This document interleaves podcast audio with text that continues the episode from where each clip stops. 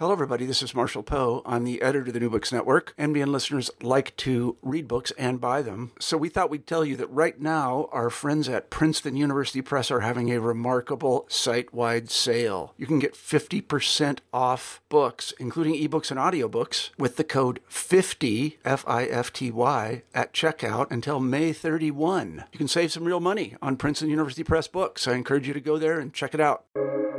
Welcome to the New Books Network. Welcome back to the New Books Network. I'm Stephen Rodriguez, a PhD candidate in history at Vanderbilt University and a host on the network. Today I'll talk to Paul Jankowski about his new book, All Against All The Long Winter of 1933 and the Origins of the Second World War. Jankowski is the Raymond Ginger Professor of History at Brandeis University and the author of four previous monographs on topics ranging from the history of political scandals in France to the myths that have informed popular memory of battles of the First World War. In this latest monograph, Professor Jankowski provides a wide angled account of a critical period of world history in which the world transitioned from the post war to the pre war and saw the disintegration of collective security and international institutions created after the First World War. Drawing on international history's methodology of multi archival research, Jankowski constructs an elegantly written and deeply researched narrative history of this decline, looking at both high level diplomacy and the changing popular mentalities that influence many of the decisions of policymakers. Professor Jankowski, welcome to the show. Thank you very much. And thank you for that introduction. My pleasure. I'd like to start um, by asking you about your training as a scholar and how your training has shaped your approach to writing about this period that you explore in the book. And I'd also uh, like to ask, considering this is your fifth uh, monograph, if I'm mistaken, I, am also wondering how you view this book, uh, this latest book, fitting in to some of your earlier work. Are there a set of uh, themes or preoccupations that you think um, uh, run across your work?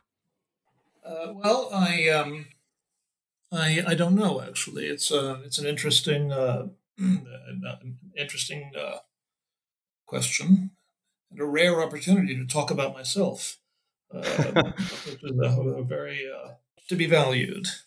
Um, I um, first part of your question was about whether my uh, uh, uh training as a scholar has survived into into this um, into this late into this latter day um, project, hmm. and um, I don't know. My, my, my training as a scholar, this is um, in, uh, uh, at, uh, at Oxford, but I've spent all my time in France in the archives working on the 1930s and the Second World War and about collaborationist movements in, the, uh, in southern France, one in particular. And of course, the um, Oxford in those days, it may have changed since, was hostile to any uh, to the broad brush approach this really was a, a matter, it was deeply empirical. Um, getting into the um, archives of a, of, a, of a place and a time and um, really immersing oneself in it uh, before one um, even knew what one wanted to do with it. Uh, now, my, my uh, the book that you so nicely described is hardly about that. It's really um, very broad brush. It looks at um, great number of countries in the world in um, narrow time span, 1932 to 1933, and necessarily uh, foregoes uh, any uh, in-depth look at any single one of them. Uh, so in that sense, it's about as different as could be from what I was um, trained to do. Um, but uh, in another sense, maybe a rather uh, abstract one, it's not. Uh, I think most of my work uh, has been not about the economic forces that shape some particular era or event, um, or about the interests in play, uh, or about the um, uh, the the, the the the, the power game or the cultural uh, significance or whatever, but about um, collective beliefs uh, that uh, drove the events of the time. Uh, and in that sense, uh, I was working on that in my first book about Marseille, and um, I'm working about that now. Uh, I've tried to look at the ways in which, in the early 30s, countries turned away from each other. And I try to show uh, that collective beliefs had a lot to do with this, or collective sentiments. So, in that sense, um, perhaps I'm still in the same, playing with the same fire. Um, I don't know if that's too abstract. We can pursue that, or um, does that does that? Yeah, no, that's very helpful. I mean, the collective beliefs part is is is very interesting to me. I mean, obviously, it has its roots in the Annales school, but the kind of successive generations of the Annales school have taken very different approaches to the the history of mentalities. I guess would be the the term. But I don't know to what extent do you see yourself uh, in dialogue with that work or using that methodology, or do you think you're doing something? So what you're doing an offshoot, but dis- is distinct from that, or uh, do you find that work uh, uh, appealing, or has it influenced your approach in in your work? Uh, I do find uh, much of the work of the analysts uh, appealing very much so, especially the ones you mentioned, uh, the uh, historians of mentality. Um, and uh, in that sense, some of the early analysts, including Marc Bloch um, and Lucien Febvre, were already dealing with, with that. Um, and then by the 1960s, people like Robert Mandrou and others were, and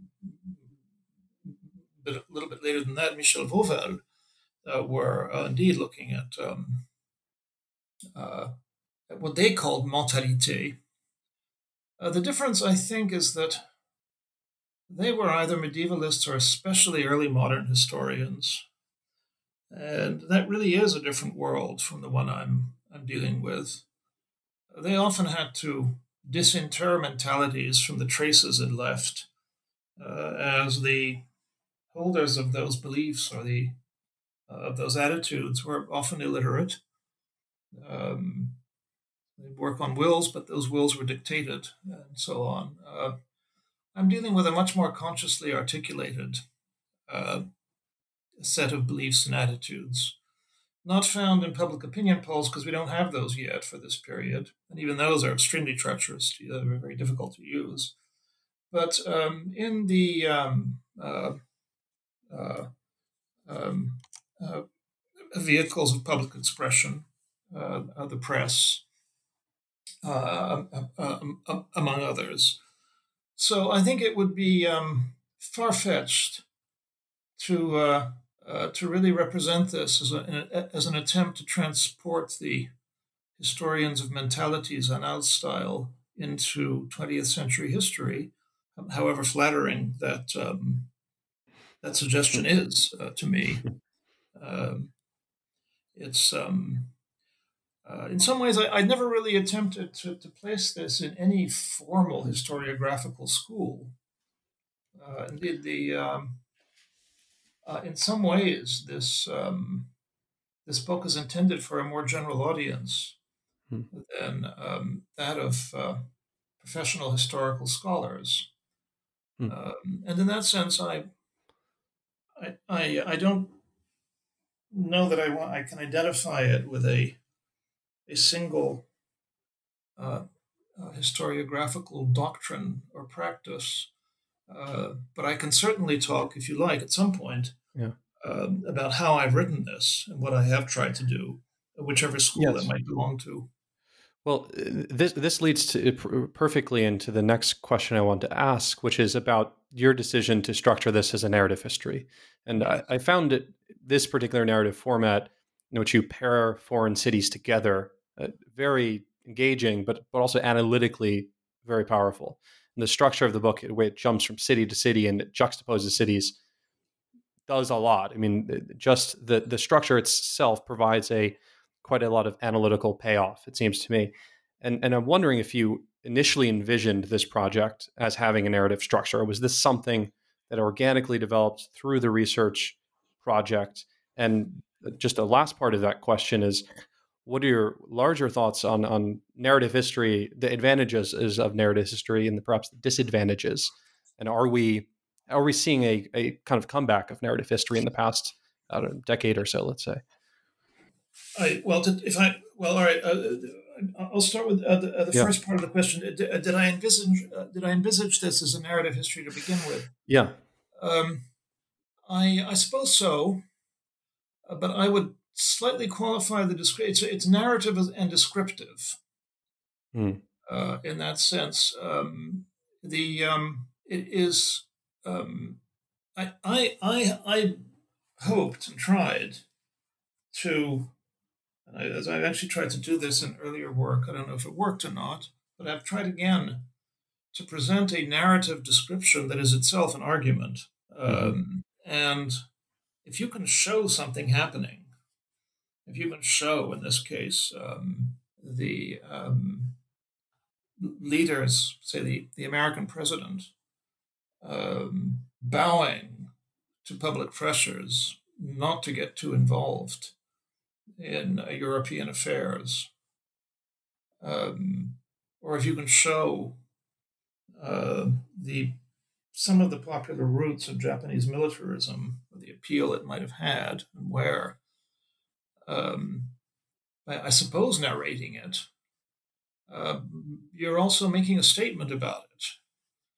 And uh, in that sense, what I'm trying to do uh, to come back to the earlier question you asked, is actually very, very old fashioned uh, in that um, we in uh, the historical profession today and um, graduate school and uh, in the graduate seminars we have, we have for at least 50 years now fallen completely under the sway of the social science model, haven't we? Mm-hmm. Uh, I, I, I would say we are told to present an argument, marshal the sources, describe the methods as we go along, repeat the argument at each stage of the way as it develops, and repeat it again lest the reader miss it. Um, then conclude it, repeat it, and summarize it at the end. At the beginning, we are asked to uh, situated with respect to existing liter- existing historical literature. This is a social science approach. We have been doing this for many decades now. Um, to actually um, present something as a story is very suspiciously like popular history and therefore very uh, unpopular within the academy. Now, I think that that can be moderated that taboo. Uh, you'll find many many mm. historians today who dislike it. Mm. Uh, I don't think it's coffee table history. Um, and for that reason, for a very long time, military history was taboo in the academy. Mm. Didn't have to be written that way, in fact, um, and um, and and many of us didn't. But uh, that taboo came into play.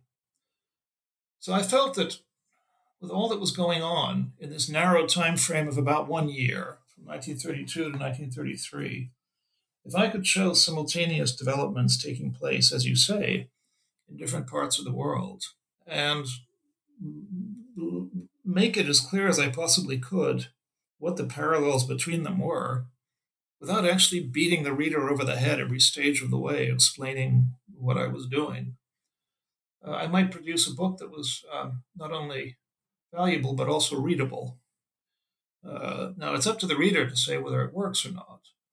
Um, but I um, I still have a, a, certain hankering for the 19th century, the great 19th century historians. Um, when I speak of telling and showing, narrating and showing, uh, that are, those are quintessentially literary approaches. And in the 19th century, to write history was to write literature. Now, of course, the great, even the great ones, the Michelets and so on, the problem was what kind of sources did they use? What evidence did they have for what they were writing? But I would like to think that we can use the methods of 20, 20th, 21st century scholarship, the archival methods, the, the, uh, uh, the source base, and um, combine it with some very modest literary approaches to uh, produce a work that is uh, accessible to a wider readership while losing none of the academic rigor that's gone into producing it.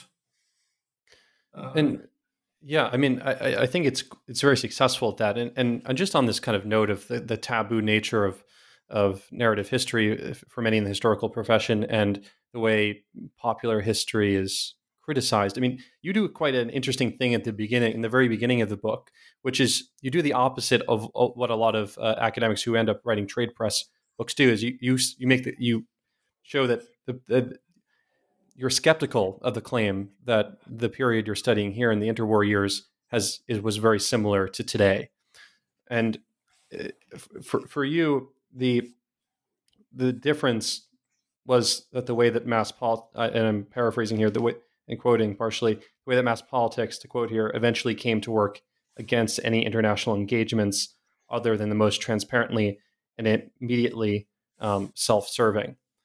Um, is that uh, would you say that is that the core of, of the kind of argument you're trying to make and the way uh, is that the goal also of of these chapters the way you've sequenced the chapters to show how this happened that, uh, that's an important part of it yes. I mean i i i tried to show in this book that in the uh, in this period before we really got to the appeasement of the later 1930s and the crises of the later 30s um, something was going on that wasn't that would last, and that was the um, uh, fragmentation, nations turning their backs on each other, the inward turn, uh, and I wanted to show. When I say nations, I mean a certain number of nations, those that would be most directly involved in the outbreak of the Second World War some years later. Um, why so many others are left out is another matter.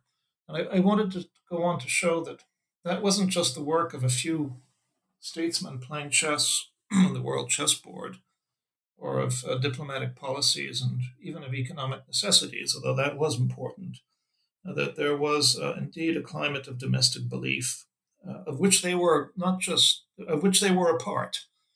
Um, and um, so I, I did want to show that.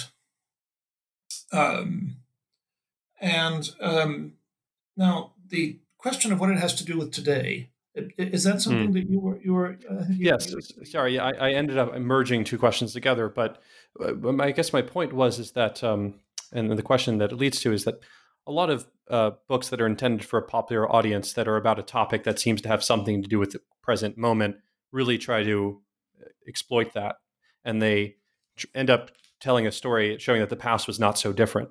Yes. But you're saying that the past, in fact, was different. There are different set of conditions involved. Certainly, there are there are some parallels, but you're not making this kind of argument that uh, the, the the past is, is more similar than we think it was, which I uh, appreciate, and showing that the past yes. past is quite yeah quite different from the present moment. So, I I am well. I think it is. I would I wouldn't be the only one uh, to. Um, uh, warn against drawing these parallels. Uh, it's one of the unfortunate. It's, it's, one of the deep divisions between political scientists and historians mm.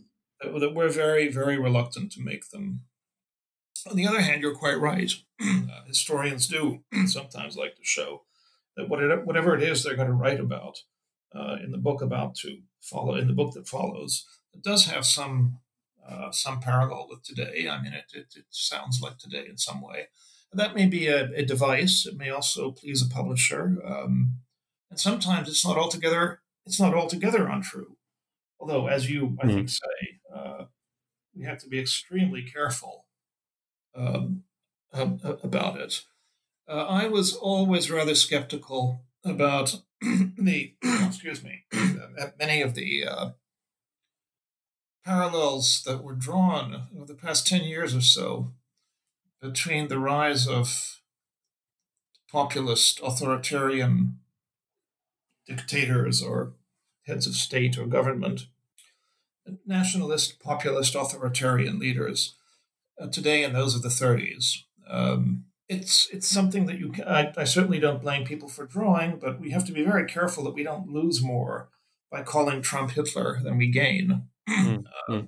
Uh, uh, with the, uh, th- those are those parallels are difficult to make, but I do think, with respect to the 30s and today, there is one that I th- I think does bear some it, it, it, it is, is, is not altogether meaningless. And that is this question of um, this process of national fragmentation.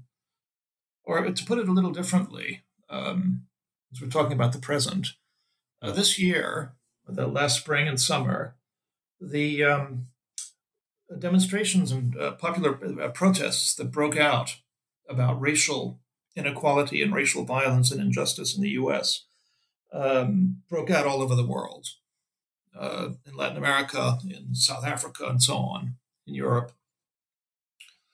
Uh, and yet they were breaking out just as the uh, world was continuing to fragment, as tariffs were being raised, neighbors were invading other uh, each other some parts of the world. Uh, barriers, borders are being closed to keep out COVID. So there is this tension between uh, transnational causes, um, which, which one was racial inequality, it was a big one, um, and uh, international fragmentation. Uh, uh, transnational causes flourishing just as nations are, are turning their backs on one another. Now, there, I think one can draw a parallel with the with the with what, I, what I'm trying to write about with the early 30s. Mm. So, know, I, I quite agree with you about being very hesitant at first to draw such parallels, but there, I think there is something. These uh, transnational enthusiasms abounded in the early 30s. Uh, pacifism was one. Uh, in the um, I read about the disarmament conference in Geneva that opened in uh, February 1932.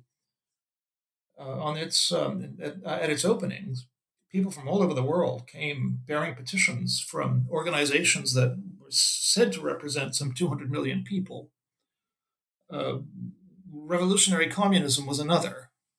Uh, New York, in, in, New York. Um, I suppose mostly intellectuals, but uh, communists, the, the, the uh, writers and others, believers in the cause, used to leave each other saying, Meet me on the barricades. The world government was another. In, in, in Britain, the League of Nations Union had hmm. 400,000 members.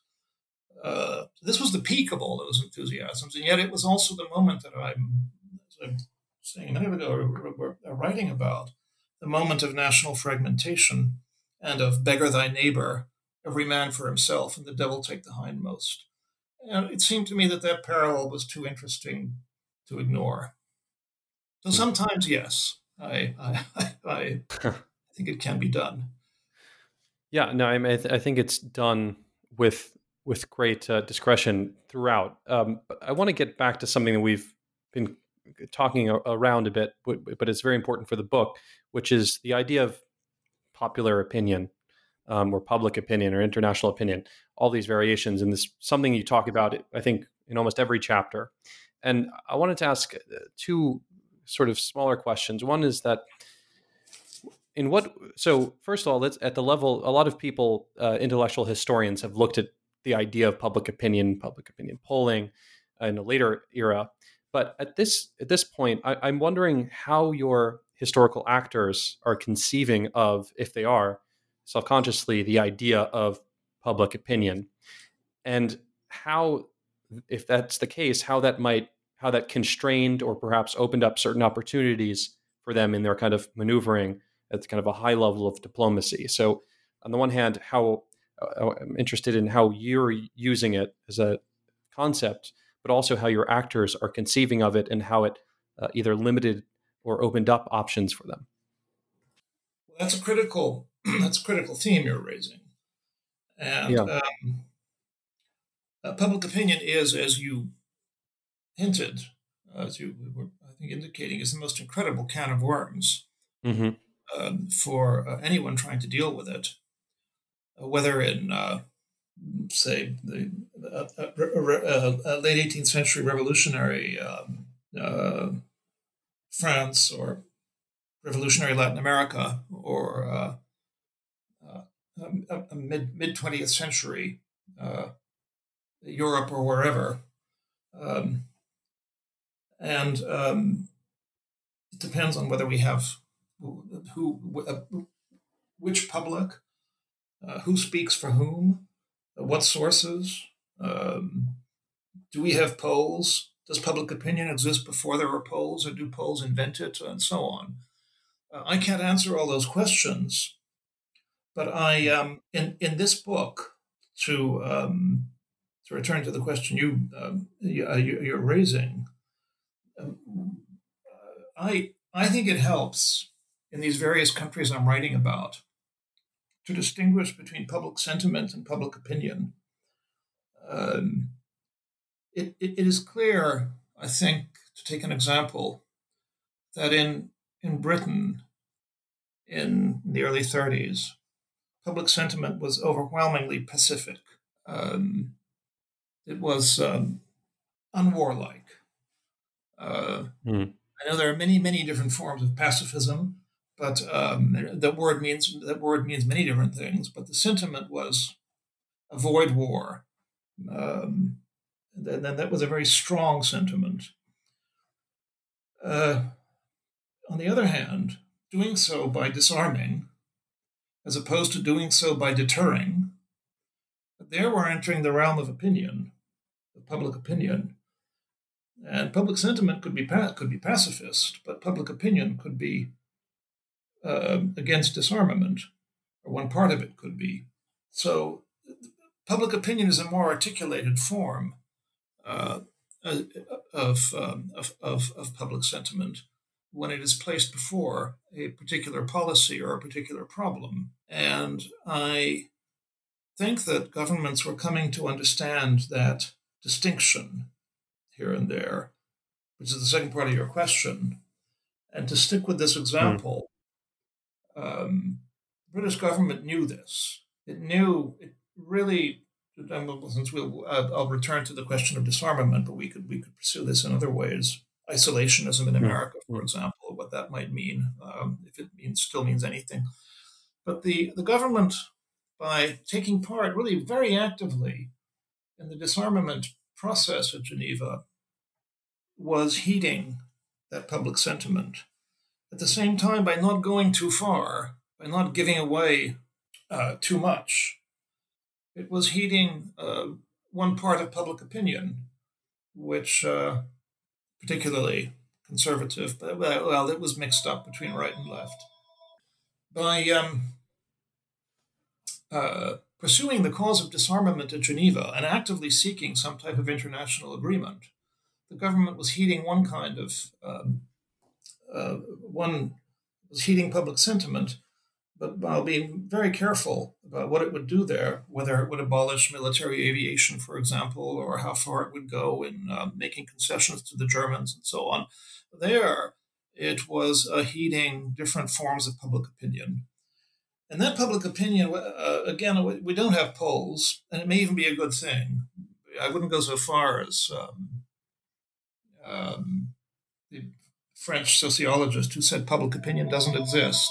But the um, that kind of public opinion we can indeed, in countries where such press, such a press exists, uh, start to study it in an articulated form in different different opinion organs and different newspapers, different columns and editorials and uh, publications and speeches and so on. And uh, that is um, not necessarily when we say when we when I when you call that public opinion or popular opinion, you're not saying that it represents the um, conscious attitudes of the great masses of those who uh, who may have read these papers, but it represents it at that intermediate level. Does that any of that make any? any yeah, no, I think that, that that's that's very helpful. I mean, and I'm also thinking, and, and I wonder if you have thoughts on this, but my my sense is that of some intellectuals at the time, uh, particularly, I'm thinking of uh, the, a very famous book, I think that sold quite well in the late 20s, uh, Ortega y Gasset's The Rebellion of the Masses. yes. And his diagnosis of the problem of modern society of being the mass man. so I'd imagine that that does factor in here. And, and I'd imagine that some of the historical actors you're looking at, although they're not necessarily intellectuals, or some of them, I guess, are as well, but um, is this something, a concept that is informing many of the discussions? Um, uh, this this fear of the masses, and and, I guess the larger crisis of, of the modern era would, would be the underlying thing if we're uh, to take Ortega y Gasset's uh, line of uh, yeah, um, fear. Well, well, let's say can, can we uh, uh, awareness of, mm-hmm. of masses? I I think very definitely, and I um, and to a certain extent. Ortega y Gasset was a was a philosopher, of course, mm. but that's a very important book even if some have called it Nietzsche light, um, because of the for some obvious obvious reasons. But the uh, um, I, I, I I think the question you raise is relevant. Uh, governments were aware of mass opinion.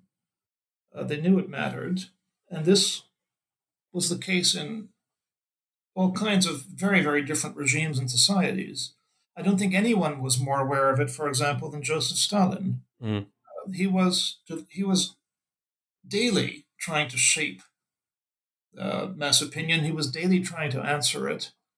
Uh, but at the same time, when you see the evolution of Franklin Roosevelt from the 20s to the 30s, from his ardent um, support for the League of Nations and American activism abroad in the uh, in 19 in 1920 uh, to his um, growing silence over the 1920s, and then his complete, really, um, his near uh, uh, passivity um, towards at least Europe, not Latin America, but at least Europe.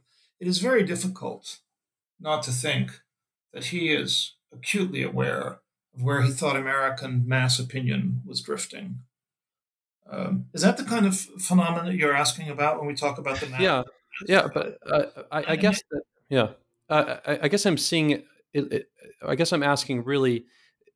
So is mass a mass the, the mass man or the the masses are they seen as both a a political opportunity um, and also a huge threat?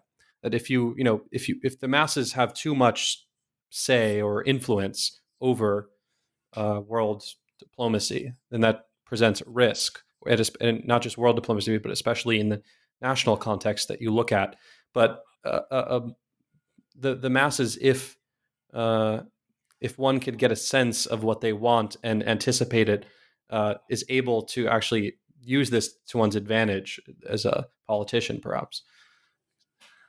Uh, yes, I I think uh, this has been happening certainly since the 19th century.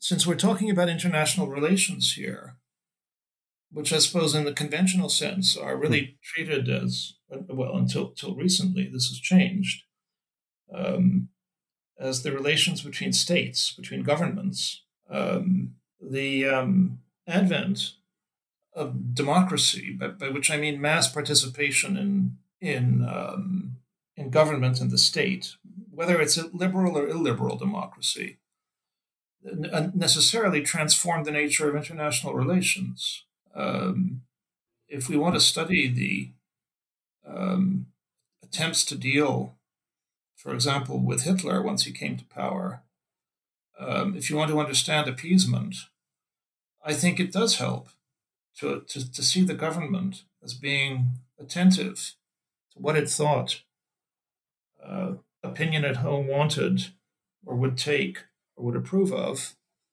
uh, in a way that it would not have, for example, in the 18th, in the 18th century. It's not that it never mattered before. I mean, in, in there, there, there, there were crowds in the Seven Years' War in Paris, for example, that had very strong views on what was happening. But as a as a as a um, uh, uh, as a, as a, as a constant and sometimes determining force, I think this is a uh, this is a product of 19th and 20th century history uh, in um, uh, in uh, uh, for for for for the most part. I think find it very difficult to deny that in any way. Uh, certainly, um, in the First World War. Now, I think you were. I think there was another part to your question. It, it was whether they they they, they, sought to exploit it or whether they thought to hmm. whether whether they feared it. Yeah, I, I think both. I think clearly both of those are um, are um, are uh, would be correct. And the, the historian of, uh, of uh, this ne- needs to explore them. Yeah. But we can see this even in attempting to influence the uh, mass opinion of the other, the potential adversary, or the potential ally. Uh, the, even b- before the First World War, paying quite a lot of attention uh, to the um, to the daily newspapers of the other. Uh, uh, this is a sign uh, of, of that of that new reality that we're um, um, the, the, the, new reality that you've raised. Yeah, and of course, it didn't, it didn't yeah. stop when the war broke out. It continued. The, the Germans trying to, to suborn French newspapers and so on. Well, since you mentioned newspapers, I, I, thought this might be a good time to to just talk about your your methodological approach, or specifically the archival work you did for this project. Um, in many chapters, I mean, you, are working directly in the archives, but also in some cases you are uh, reading, um, uh, I guess, reports from archives that are reporting on world newspapers, and I guess that's partially how you get at the public opinion uh, part. But could you just talk a little bit about what it was like to, to, to do the archival work for this book and maybe some challenges uh, that it presented given its scope.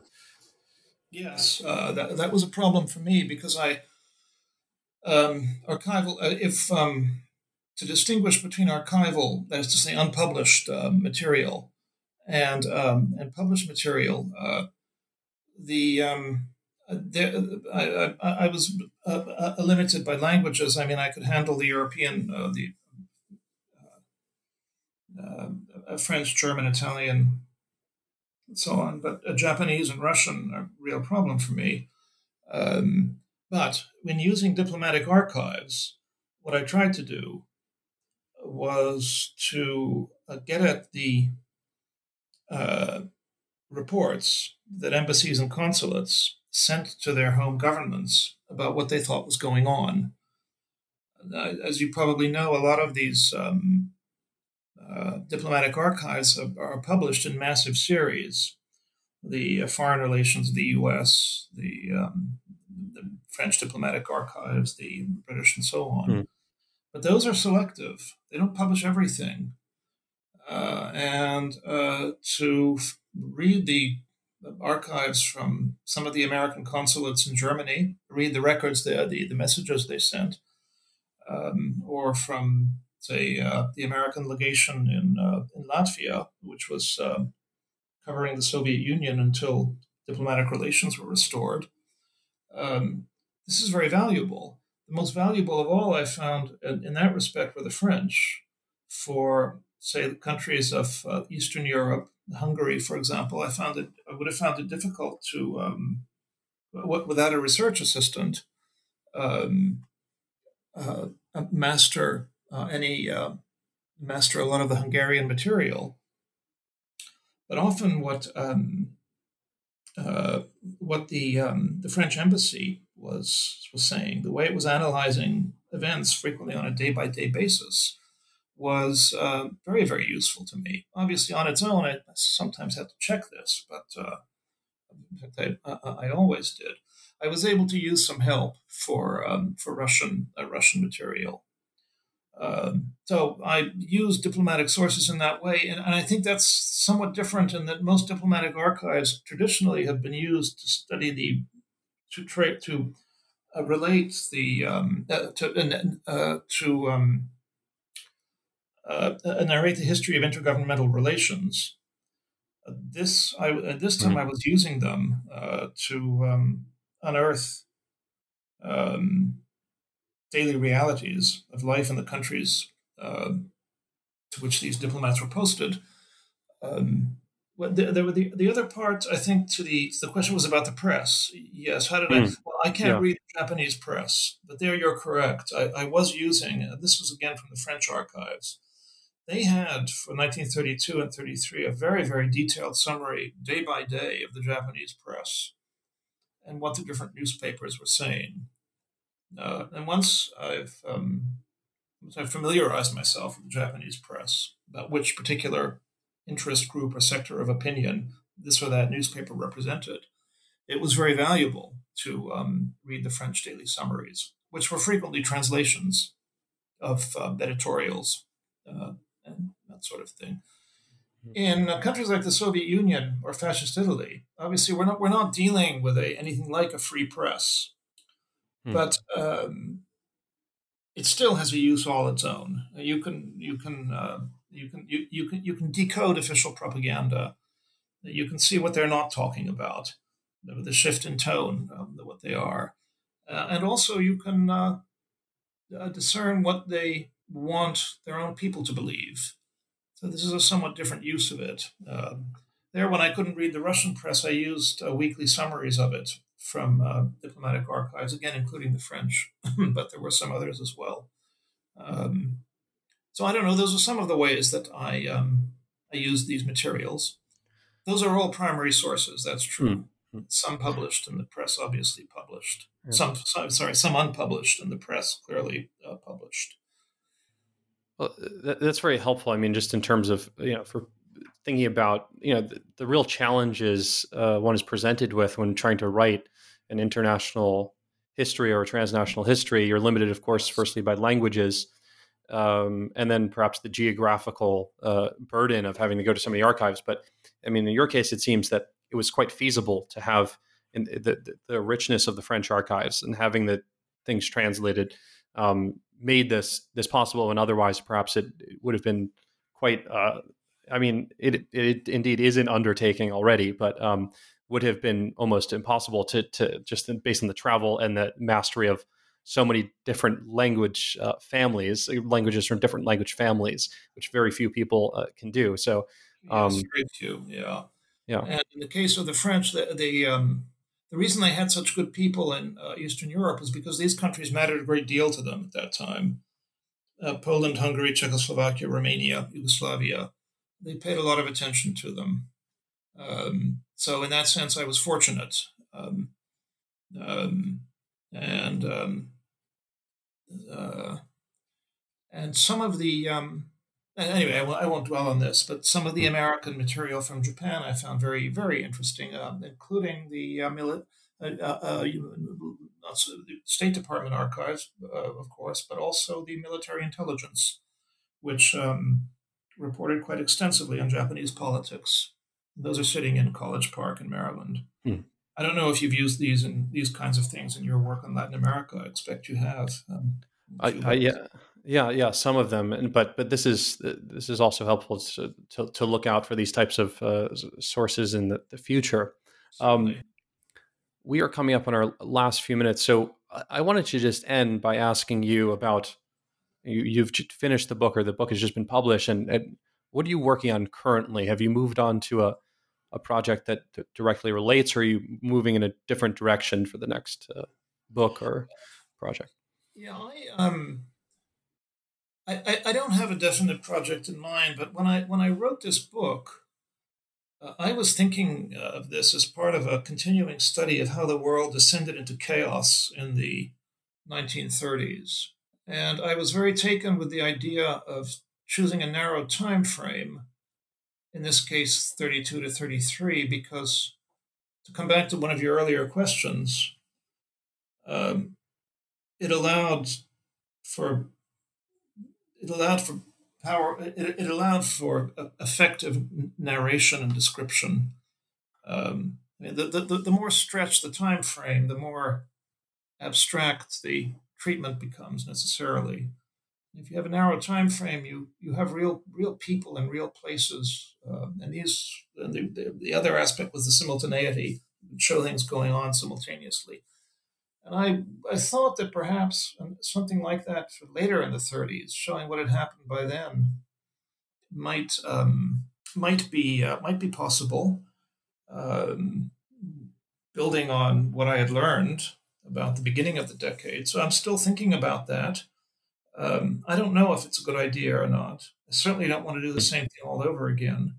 Hmm. um, but in uh, what happened in the early 30s, the war was not yet inevitable. Uh, it really was not a dead certainty um, by any means. Um, by the late 30s, it was. So something has changed. And if I can use some of the same themes and not retell the story which has already been told, um, about the the um, uh, about Hitler and about appeasement and um, about the uh, how the Japanese got themselves involved in a disastrous war in China and so on, um, then maybe there'd be something uh, something there. So I'm still sort of toying with that. I I, I don't know, but um, um, I should ask someone, including you, if you ever have any thoughts about this. Tell me what. Tell me what. I, well, I, I, mean, I, I, would just, I mean, agree. I mean, this is uh, such a, a, fertile area for, for, scholarship, and there's so many different directions one could take it. So, it, yeah, I mean, it seems to me that it, it would warrant a further exploration, and yeah, and, and I, do like this this technique of focusing on a short time period, and I think it allows for, you know, the kind of level of detail, and, and I mean, in terms of the, the way you describe things in the book and the focusing on specific events that you, it, it, allows for that possibility where uh, focusing on a larger time frame might it might be impossible to do such a thing. Yes, um, I, um, I know we're running out of time. I, I just wanted to add about yeah. that that um, narrow time frame, broad geographical spectrum, mm-hmm. but th- this book is in no way the one we've been talking mm-hmm. about is in no mm-hmm. way a history of the world in 1930. 33 because half the world is left out. Yeah, the southern half. Uh, it's it's it's really um, it's really about a particular. It's already in a way rather selective in that it looks at countries that were directly involved in the outbreak of the war later on. And in that sense, that that left me uh, not really spending a lot of time on, say, Britain's dominions or Britain's um, British Empire or in Latin America, of course, which was actually quite actively involved in the League of. Nations. Mm. But it becomes too, uh, or some Latin American countries. Yeah. Um, and um, if I were to do this or later in the 30s, I think that that would that would change because by then I think we have a, a probably a, be the same cast of characters. They might be joined by some others, but um, it still is not meant to be world history in that sense. Hmm uh, world. I know that world history does not necessarily mean history of the world, but um, this certainly is not that. Well, in, in any case, I, I, think look forward to to reading whatever you end up uh, deciding on to, to, focus on in your next uh, project. But let me just thank you for uh, for talking. I think uh, this is a really fascinating conversation, and uh, I enjoyed learning about the, the, the writing process behind the book and some of your methodological choices and all the rest. Well, thank you very much. Thanks for uh, thanks for doing this. It's been uh, very enjoyable.